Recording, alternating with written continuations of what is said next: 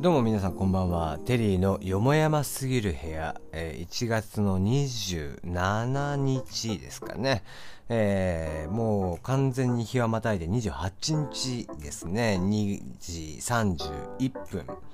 なんでこんな時間まで起きとんねんっていう話ですけどね。今日はもうずっと関西弁でいきましょうか。はい。えーなんで関西弁かっていう話なんですけどね。えー今日はですね、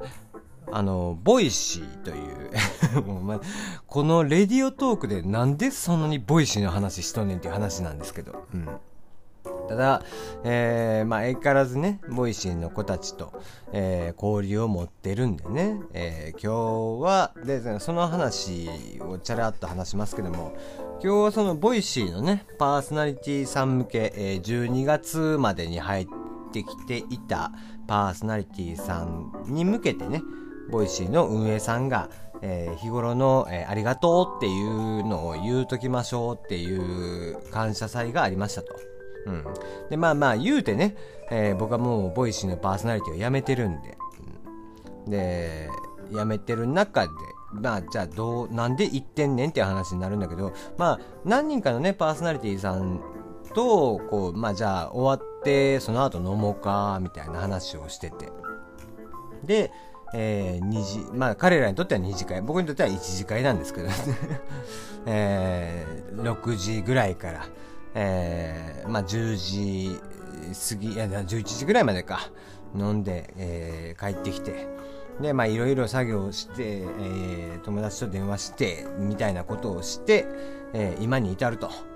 いう感じですね、えー配信が遅くなって申し訳ないなと思いながらですけども、うん、まあねいろいろね、えーボイシー感謝祭でも話があったっていうことであの音声配信界隈、うん、なんて言えばいいのかな、えーボイス界隈ですね、えー今後もいろんなことがあるんじゃないかなみたいなことは、うん、なんとなく感じましたけどもね、うん、まあまあいいんちゃいますの。うん、こういう風にね、盛り上がってくれるっていう、今ね、 Voicy むっちゃ盛り上がってるし、まあこれに乗じてね、 Radiotalk も盛り上がればいいし、うん、いろんな人がね、いろんなことを言うチャンネルが増えるっていうのは全然いいんちゃうかなとは思いますけどね。うん、僕も好き勝手喋ってますからね。うん。はい。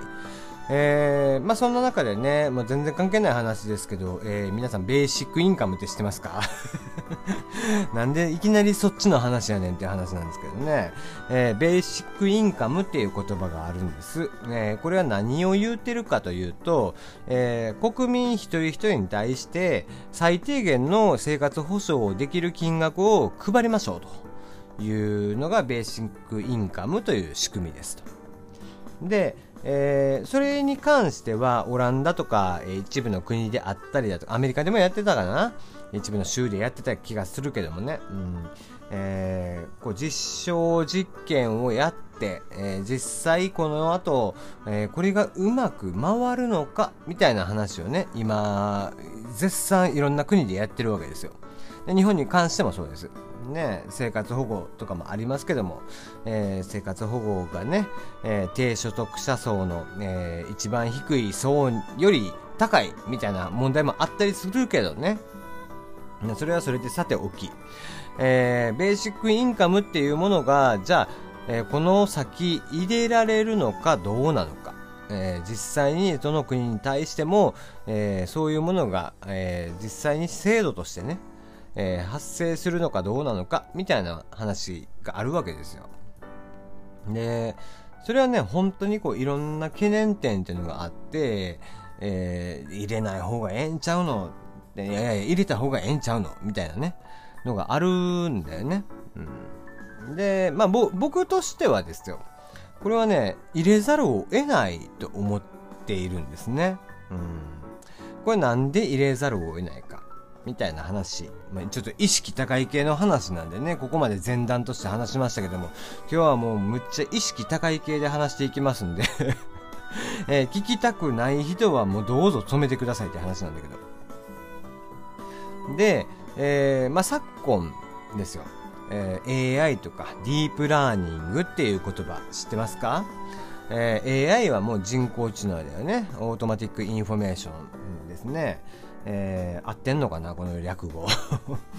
で、ディープラーニングって何ですかって言ったら、いろんなね、えー、物事に対していろんな要素のデータを取っていって、それを、えー、コンピューターに勉強させて、えー、どういう仕組みになっていくのか、みたいなことを予測させるみたいなのをディープラーニングって言うんですけども。で、えー、そのディープラーニング AI がね、えー、やっぱり発展していった時に、えー、じゃあ、駆逐される仕事っていうのがね、よくランキングみたいなので、皆さん、あのー、一回ぐらい見たことあるんちゃうかなうん、まあ、裁判官とかも、それは淘汰されるんじゃないか、みたいなことが言われてますけどね。営業さんもしっかりだよね。カスタマーとかもしっかりだし。で、まあ、いろいろランキングとかついてるんだけど、俺はね、それで、消える職業はいっぱいあるけど、消えない職業って何ですかって言われた時に、ないと思うんだよね。うん。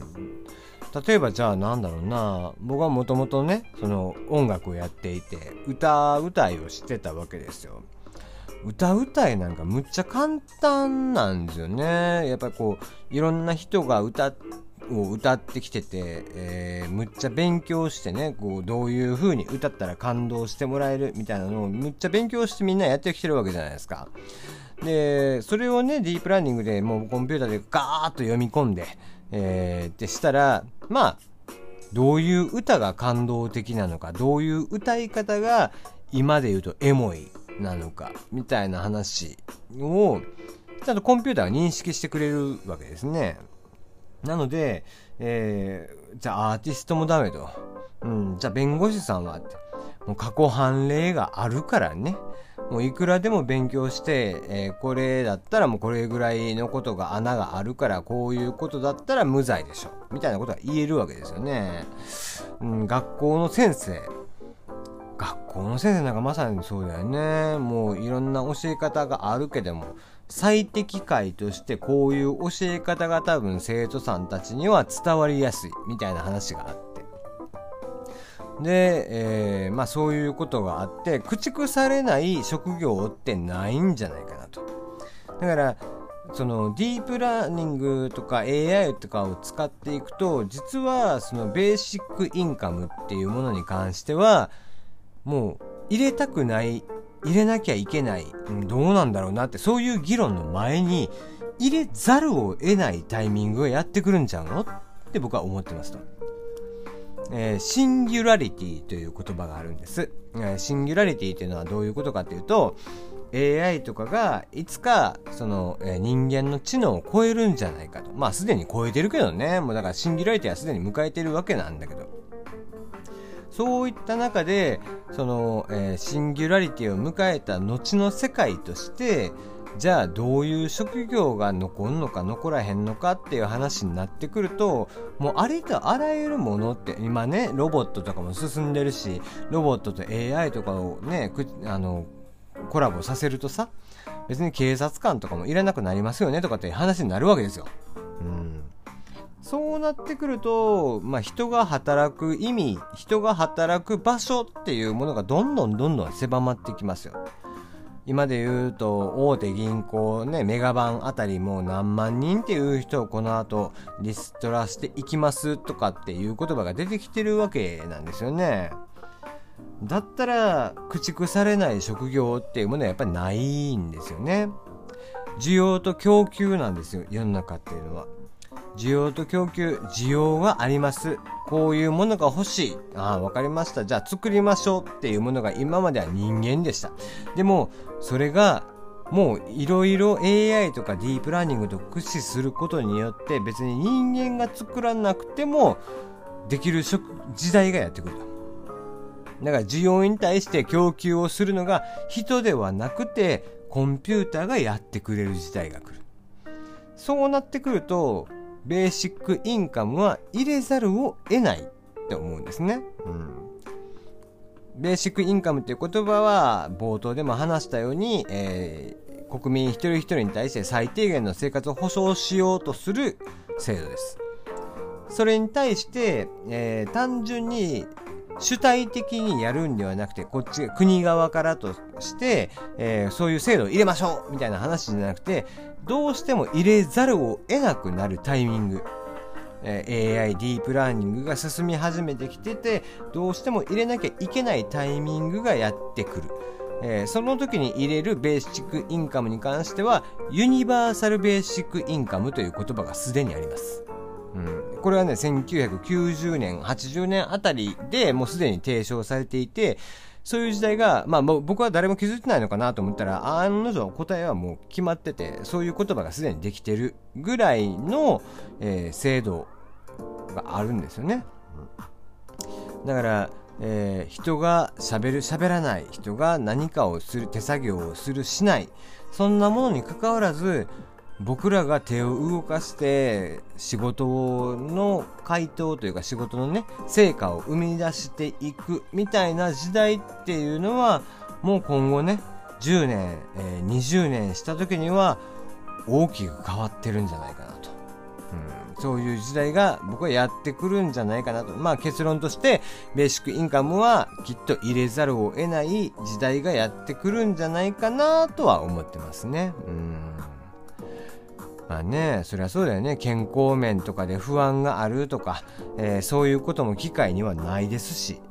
だったら、より安定して、より、えー、きちんとした精密なね、供給ができるものを利用していくのが、えー、経営者として、え、仕事を、会社をね、うまく回す上での、え、ジャッジだとは思うんでね。えー、そのあたりで、えー、ベーシックインカムっていうのは今後入れなきゃいけないんじゃないかなという、えー、唐突に思いついてベーシックインカムの話をしてみました。今日はここまで。